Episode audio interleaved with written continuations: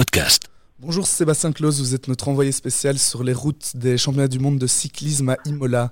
Alors, au vu du profil particulièrement accidenté de l'épreuve masculine de ce dimanche, à quel type de course doit-on s'attendre? Ouais, bonjour à tous. Euh, vous le dites très justement, c'est en effet un profil extrêmement accidenté. On parle d'un dénivelé positif de 5000 mètres quand même. Donc ça va être une course à l'usure où, comme le dit Rick pardon, notre sélectionneur national, ce sera ouvert par l'arrière avec une, une, multitude de coureurs qui vont très vite lâcher. Pourquoi très vite? Parce que euh, aussi la, la, spécificité de ces championnats du monde, c'est qu'il n'y a pas de partie en ligne avant d'arriver sur les circuits locaux.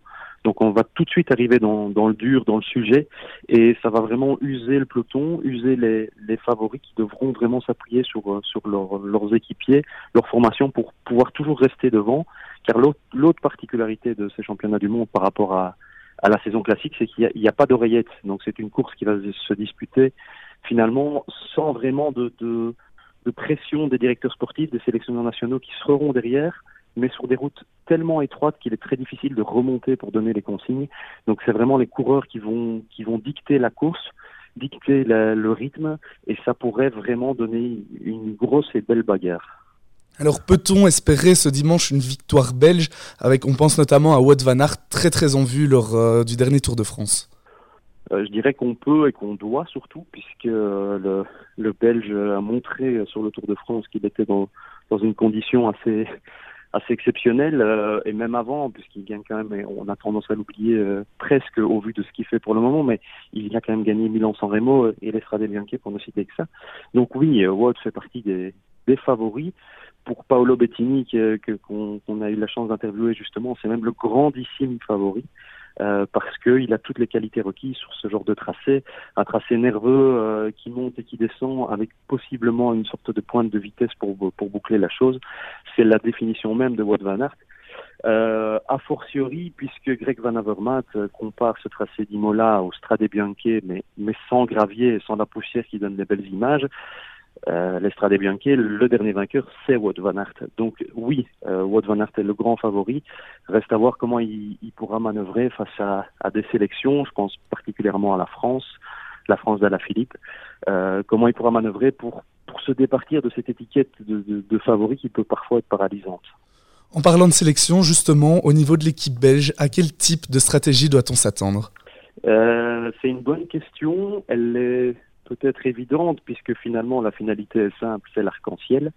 Elle est beaucoup moins dans les faits puisque euh, Rick notre sélectionneur national, a tout fait pour brouiller les pistes. Il le répétait euh, lors de la conférence de presse d'avant-course. Je veux euh, proposer une stratégie qui sera difficile à déchiffrer pour les autres équipes. Euh, si c'est pour rouler toute la journée devant, comme Jumbo l'a fait sur le Tour de France, il n'en est pas question. C'est lui-même qui le dit. Donc, voilà, euh, Rick ne veut pas prendre la, course en main. Il le dit, il le répète. Les Belges ne seront pas là pour faire le rythme et amener la victoire aux autres nations comme l'Italie ou l'Espagne. Donc ils vont sûrement jouer dans les coups et peut-être brouiller les cartes. En tout cas, ils en ont les moyens avec des coureurs comme Greg Van Avermaet, Tim Wellens qui revient de, sa chute d'avant-tour, Tige qui a montré sur le tour qu'il montait en puissance. Pour ne citer que, on a en plus Oliver Nassen et Jasper Stuyven qui sont quand même des, des, des, gaillards assez costauds qui ont aussi des arguments à faire valoir sur ce genre de, de tracé.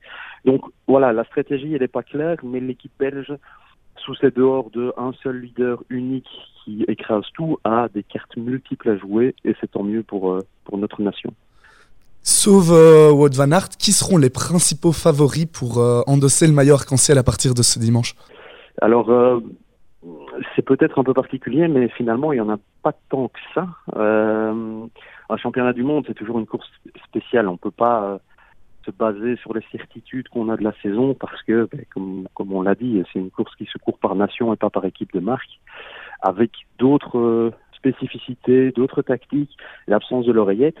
Mais si on, résume un peu la chose et les noms qui tournent ici beaucoup à Imola, c'est surtout Julien Lafilippe qui, qui a fait un Tour de France assez particulier, où il a donné l'impression de, vraiment peaufiner sa condition à partir de la deuxième et troisième semaine, en se mettant dans des attaques euh, peut-être qui étaient sur des étapes qui étaient trop difficiles pour lui, mais vraiment pour pousser son organisme à, son paroxysme et, et travailler. Donc Julien Alaphilippe le français, Michel Kwiatkowski le polonais qui connaît aussi l'expérience de l'arc-en-ciel puisqu'il a été champion du monde à Ponferrada. On peut aussi penser à d'autres coureurs comme Marc Hirschi, le Suisse, qui était éblouissant sur euh, sur le, Tour de France et qui lui aussi a l'expérience de l'arc-en-ciel, mais chez les chez les catégories d'âge. Donc voilà, ce sont les trois noms qui ressortent, trois noms auquel on pourrait peut-être ajouter le vainqueur du Tour de France, Tadej Pogacar, qui sera présent. Il n'a pas disputé le contre-la-montre, mais sera présent sur la course en ligne. Reste à voir son état de fraîcheur, euh, qu'elle soit mentale ou physique. Euh, lui assure qu'il n'a pas fait la fête à Monaco pour, pour célébrer son titre, mais c'est parfois difficile de se remobiliser directement après un objectif. Donc voilà, ce sont plus ou moins les trois quatre noms qui circulent euh, pour le moment en Italie. Euh, par contre, euh, la sélection italienne, elle se fait très discrète.